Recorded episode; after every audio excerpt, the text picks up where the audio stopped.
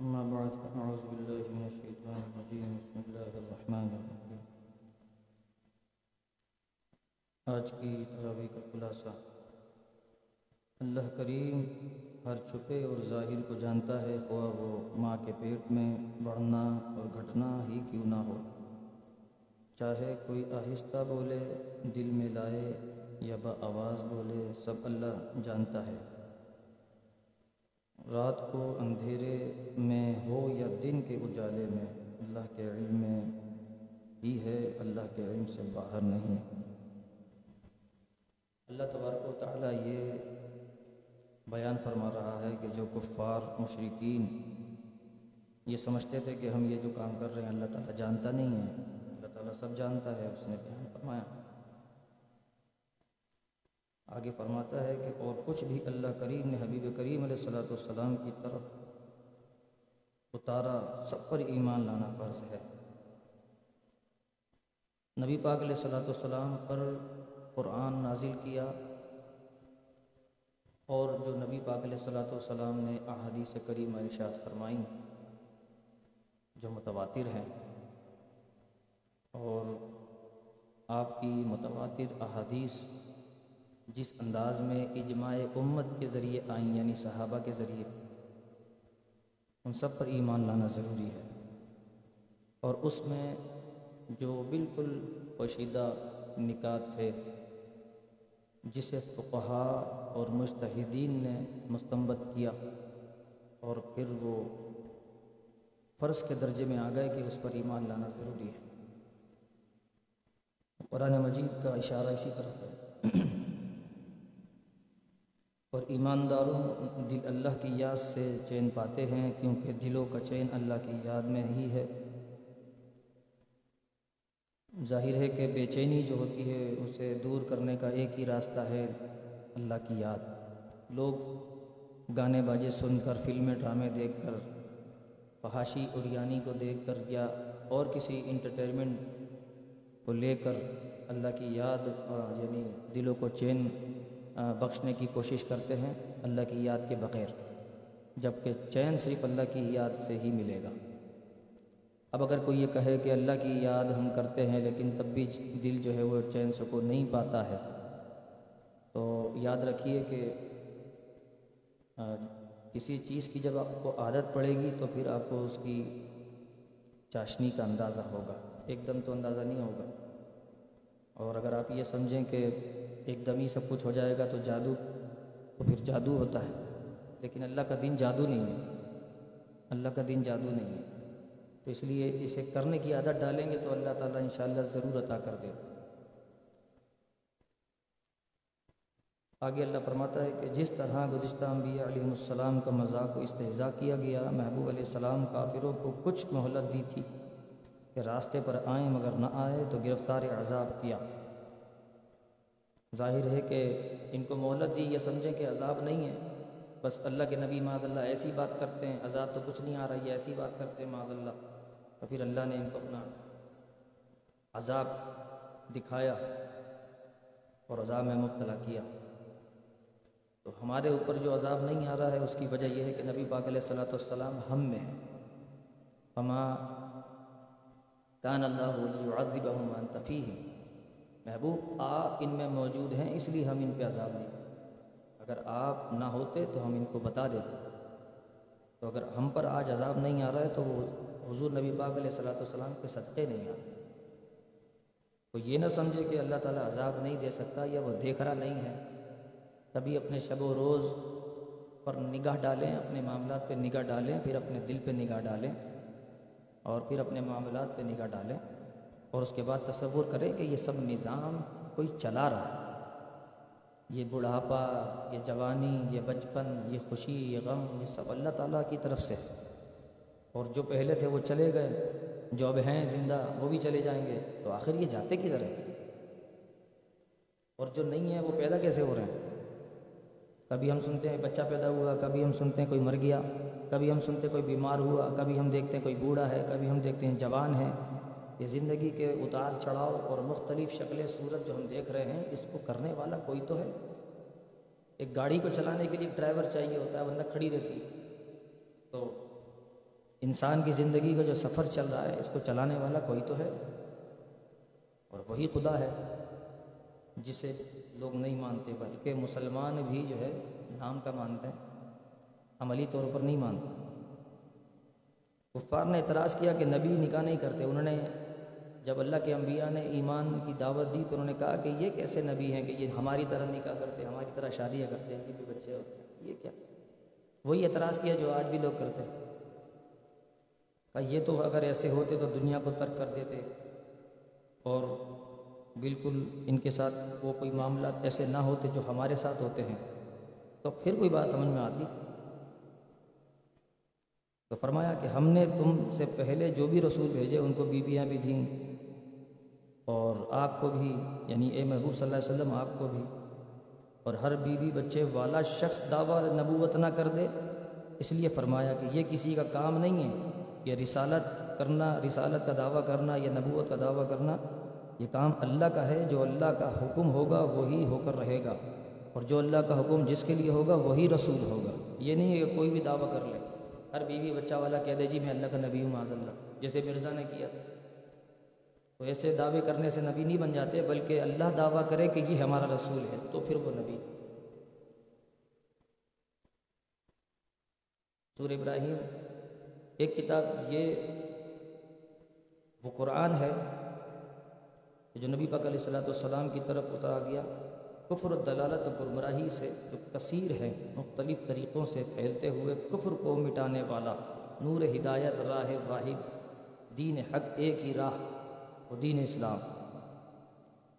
یعنی یہ قرآن مجید جو ہے وہ سب کے لیے گمراہی کو دور کرنے والا، کفر کو مٹانے والا مختلف راستوں پر جو کفر پھیلا ہوا ہے، مختلف طریقے سے دین کے دشمن اپنا کام کر رہے ہیں، ان سب کو مٹانے والا، ان سب کے لیے ہدایت، ہر کام کی ہدایت، ہر معاملے کا حل، ہر مسئلے کا حل، ہر جھگڑے، ہر فساد، ہر فتنے کا حل۔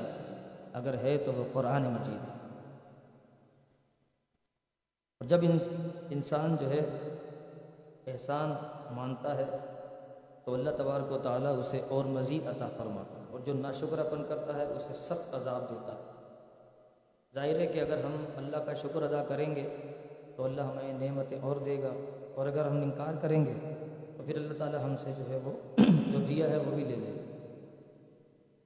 کافروں نے رسولوں سے کہا کہ ہم تمہیں زمین سے نکال دیں گے۔ یا پھر تم ہمارے بتوں کو پوجو معاذ اللہ تو اللہ نے رسولوں سے فرمایا کہ یہ ہلاک کر دیے جائیں گے اور ہم تمہیں یہاں بسائیں گے۔ تو اب اس کا مطلب یہ ہوا کہ کفار ہمیشہ اہل اسلام کی، اہل حق کی آواز دبانے کے لیے ہوتے ہیں۔ اللہ ان کی مدد کرتا ہے۔ آج بھی جو ہے، جو علماء اہل سنت جو حق کی بات کرتے ہیں، تو ظاہر ہے کہ آپ دیکھتے ہیں کہ ان کی باتوں کو دبانے کے لیے، ان کے خلاف بولنے والے جو لوگ ہوتے ہیں، ان کی بات کو دباتے ہیں۔ اور ان کی بات کو اونچا کرنے والا کون ہے؟ اللہ تعالیٰ۔ اور جب کوئی اللہ کی بات کو مان لے اللہ کے دین کو مان لے، تو پھر وہ آخرت میں جنت ہی میں جائے گا اور جب جنت ہی جنت میں جائیں گے اور دوزخ دوزخ میں داخل ہو جائیں گے، تو دوزخی شیطان پر لانت کریں گے، ملامت کریں گے کہ تیری وجہ سے آج ہمیں یہاں پر پھنسنا پڑا۔ تو وہ کہیں گے یعنی وہ شیطان کہے گا کہ جب اللہ کا وعدہ سچا تھا، تو تم نے میری بات پر کیوں یقین کیا؟ شیطان بولے گا۔ کیا یہ میں نے تو صرف تم کو بلایا تھا۔ یعنی وہ کہے گا میں نے تو تمہیں صرف بلایا تھا، بس آ جاؤ، یہ کام کر لو، یہ گندا کام ہے، یہ کر لو، یہ نافرمانی ہے، کر لو۔ میں نے تو تمہیں صرف بلایا تھا۔ یہ تھوڑی کہا تھا کہ ہاتھ پکڑ کے کہ کرو کرو۔ اور جو مومن تھا، اس نے نہیں مانا۔ اور جو میں نے کہا تھا تم سے، وہ سب جھوٹ تھا۔ اور تم اس بات کو نہیں سمجھ سکے۔ تو اس نے جو جھوٹ کہا تھا، اسی جھوٹ کو اللہ تعالیٰ نے بھی تم کو بیان کر دیا تھا کہ شیطان جو ہے تمہارا کھلا دشمن ہے، اس کی بات نہ ماننا۔ یہ شیطان بولے گا۔ اندازہ کریں آپ۔ اس وقت جو ہے بالکل سامنے کھڑے ہو کر بولے گا، یہ بندہ پھر مجھے بتائے نا جو آج ساری زندگی شیطان کی پیروی کر رہا ہے۔ یہ قیامت کے دن اس کو مطلب اس کے پاس کوئی جواب ہی نہیں ہوگا کہ جس کے آسرے پہ زندگی برباد کر کے آ گیا، وہ آج یہ بات کر رہا ہے۔ پہلے پتہ چل گیا۔ جب پہلے کیوں نہیں پتہ چلا؟ کاش پہلے پتہ چل جاتا، میں یہ نہ کام، میں کام نہ کرتا۔ بھائی پہلے پتہ چل گیا۔ ابھی چھوڑ دو شیطان۔ دیکھو، وہ تمہیں کیسا قیامت کے دن ذلیل کرنے کی کوشش کرے گا۔ اور یہ اللہ تعالیٰ کروائے گا۔ شیطان کے ہاتھوں، کیونکہ شیطان تو ذلیل ہوگا ہی ہوگا۔ اللہ شیطان کے ہاتھوں بھی انسان کو ذلیل کروائے۔ تاکہ اس کو پتہ چلے کہ اس کی پیروی کرنے کا انجام کیا ہو۔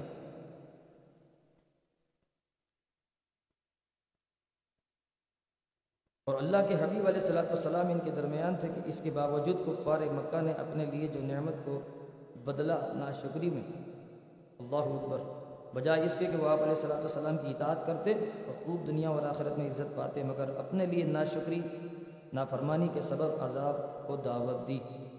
اتنی بڑی بات کہ نبی پاک علیہ صلاۃ والسلام کی ذات والا جس کے پاس ہو، کہ حضور کے سب کے سب کام بنتے ہیں، اللہ بھی راضی ہوتا ہے، سب کچھ ہو جاتا ہے۔ اس کے باوجود اس نعمت کا ناشکر اپن کر کے اور اپنے لیے جہنم کو اختیار کیا۔ یہی کچھ آج ہوتا ہے کہ امت میں علماء موجود ہیں اور وہ ہدایت کی بات کرتے ہیں۔ ان کی چاہیے کہ ان کی پیروی کی جائے، ان کو، ان کی فرم برداری کی جائے، ان سے دین سیکھا جائے۔ بجائے اس کے کہ لوگ اس نعمت کا ناشکر اپن یوں کرتے ہیں کہ اس سے ملتے نہیں، اس سے سیکھتے نہیں۔ اور ان کو بلکہ سیکھنا اور ملنا تو دور کی بات، ان کی شان میں توہین بھی کرتے ہیں، ان کو برا بھلا بھی بولتے ہیں، ان کی غیبت بھی کرتے ہیں۔ اور اس نعمت کا ناشکر اپن کرتے ہیں تو یہ دنیا میں اپنے لیے جہنم کو پسند کرنا ہوا۔ اس میں کوئی شک کی بات نہیں ہے۔ اور یہاں اس رکوع میں مکہ معظمہ کے یعنی یہ بیان ہوا کہ کیسے آباد ہوا۔ ہے اس حضرت ابراہیم علیہ السلاۃ والسلام کی دعائیں تھیں اور وہ یہ کہ آپ اللہ کی بارگاہ میں عرض کرتے، اے اللہ، اس شہر مکہ کو امان والا کر دے۔ یعنی قرب قیامت میں دنیا اور ویرانی کی طرف جائے گی، مگر مکہ مکرمہ ویرانی سے محفوظ رہے گا۔ مکہ مکرمہ میں کبھی بھی قیامت کے اثرات نہیں آئیں۔ گے یعنی قیامت سے مراد یہ ہے کہ قیامت سے پہلے جتنی بھی نشانیاں ہوں گی، دجال آئے گا اور بہت سارے معاملات ہوں گے، تو اس میں پوری دنیا میں فتنہ ہوگا، مکہ، مدینہ میں نہیں ہوگا۔ اور جتنے بھی آج وہاں رہتے ہیں، یہ سب نکال دیے جائیں گے۔ پوری دنیا میں جتنے مسلمان ہیں، وہ وہاں جا کے بسیں گے۔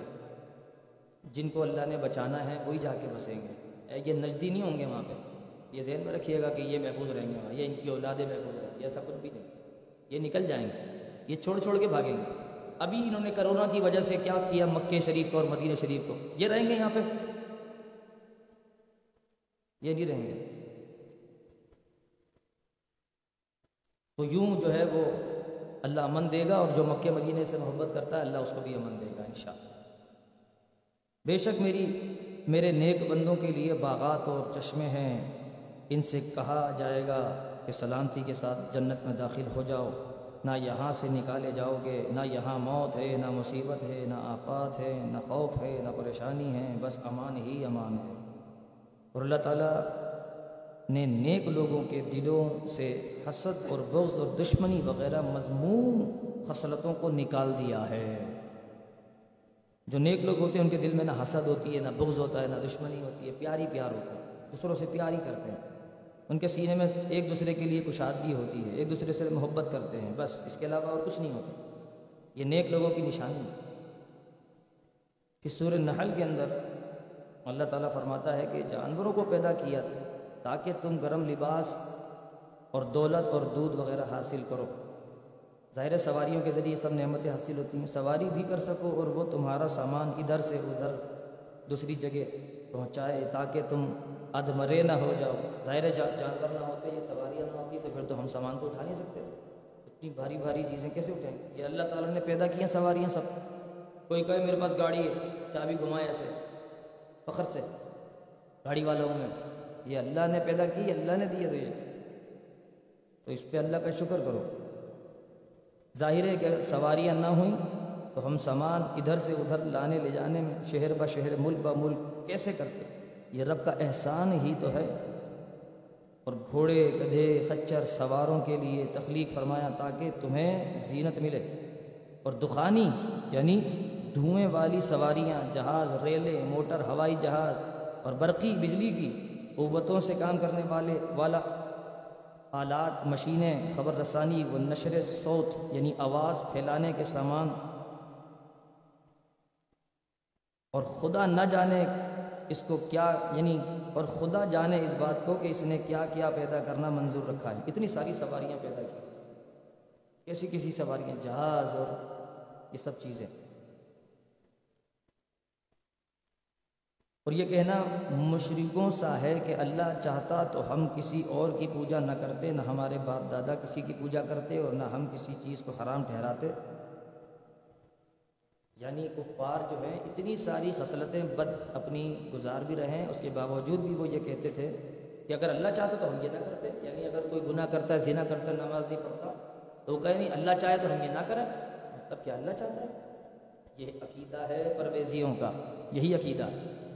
وہ یہ کہتے ہیں کہ گناہ بھی جو ہوتا ہے تو وہ اللہ ہی کی طرف سے ہوتا ہے۔ نیکی تو اللہ کی طرف سے ہوتی ہے۔ فَأَلْحَمَهَا فُجُورَهَا وَتَقْوَاهَا، یہ آیت دلیل کے طور پر پیش کرتا ہے۔ کہ یہ گناہ بھی اللہ کی طرف سے ہوتا ہے اور نیکی بھی اللہ کی طرف سے ہوتی ہے، جبکہ ہم یہ کہتے ہیں کہ گناہ اللہ کی طرف سے نہیں وہ آپ کو اللہ نے خود اختیار دیا اور نیکی اللہ کی طرف سے ہوتی ہے، تو یہ وہی بات ہے۔ کفار بھی یہی بات کرتے تھے۔ اسی طرح آج بھی لوگ کہتے ہیں کہ شراب حرام نہیں، غیر عورت کا پردہ نہیں، غیر عورت سے ہاتھ ملانا درست ہے، گلے ملنا درست۔ پردہ آنکھ کا ہوتا ہے، یہ برقع وغیرہ، فضول ہے، معاذ اللہ، اس طرح کی بات سنتے ہی آپ۔ اور اگر اللہ گرفت کرنے پر آئے تو زمین پر کوئی چلنے والا نہ ہو، مگر اس نے ایک مدت تک ٹھہرائے۔ اللہ چاہے تو گناہ کرنے والے کو اسی وقت پکڑ لے، لیکن اس نے چھوڑ دیا۔ کہ تجھے چھوڑ دیتے ہیں اور مہلت دیتے ہیں، ہو سکتا ہے تو توبہ کر لے۔ اللہ جانتا ہے کہ یہ توبہ کر سکتا ہے یا نہیں، لیکن اللہ اس کو مہلت دیتا۔ اگر اس کے نصیب میں توبہ ہے تو ضرور کرے۔ گا اور پھر اللہ نے حیوانوں کو پیدا کیا کہ وہ گھاس کھاتی ہے، منہ سے۔ گائیں یا بھینس منہ سے گھاس کھاتی ہے، چارہ کھاتی ہے، سب کچھ کھاتی ہے، ایک ہی راستے سے پیٹ میں جاتا ہے۔ اور اللہ کی شان آپ یہ دیکھیے کہ خالص، لذیذ، ذائقے دار دودھ اس کے تھنوں سے اللہ نکالتا ہے۔ یہ اللہ کی قدرت ہے یہ نہیں؟ اللہ فرماتا ہے، دیکھو نا ہماری قدرت، ہم تمہیں دودھ پلاتے ہیں۔ ایسی ایسی یعنی ایسے جانور سے کہ جو تمہارے سامنے بظاہر گندگی کھا رہا ہے۔ لیکن ہم تمہیں اس سے پے اور صاف دودھ پلاتے ہیں۔ یہ ہم ہیں خدا۔ اللہ فرماتا اور اللہ تعالیٰ نے جمی یعنی اللہ تبارک و تعالیٰ پر جمی تمام غائب چھپی ہوئی اشیاء ظاہر ہیں۔ حتیٰ کہ قیامت کا علم بھی اسی کو ہے۔ وہ پلک جھپنے یا اس سے بھی قریب کا معاملہ ہے۔ اس کے لیے کوئی دور نہیں ہے کیونکہ وہ ہر چیز پر قادر و مطلق ہے۔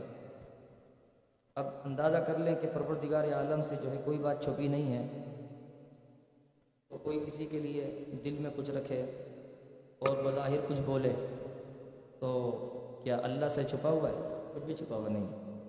اللہ سب دیکھ رہا ہے اور ظاہر ہے کہ اللہ تبارک و تعالیٰ جو ہے، جو جانتا ہے، اس کے مطابق حساب لے گا۔ جو دلوں میں ہوگا، اس کے مطابق حساب لے گا۔ جو بظاہر جو کچھ کرتا رہے، اس سے کوئی سروکار نہیں۔ ہے چاہے کوئی شخص بظاہر گناہ گار ہو، چاہے نیک و کار ہو، پوچھا وہ جائے گا کہ جو اس کے دل کے اندر ہے۔ اچھا پھر کسی کے لیے بدگمانی نہیں کریں گے اس کے دل میں کیا ہے۔ لیکن ظاہر کو دیکھ کر ہی حکم لگے گا۔ لیکن دل کو صاف کرنے کا حکم ہوا کہ دل صاف کرو گے تو وہ اثرات تمہارے جسموں پر آئیں گے، تمہاری گفتار میں آئیں گے۔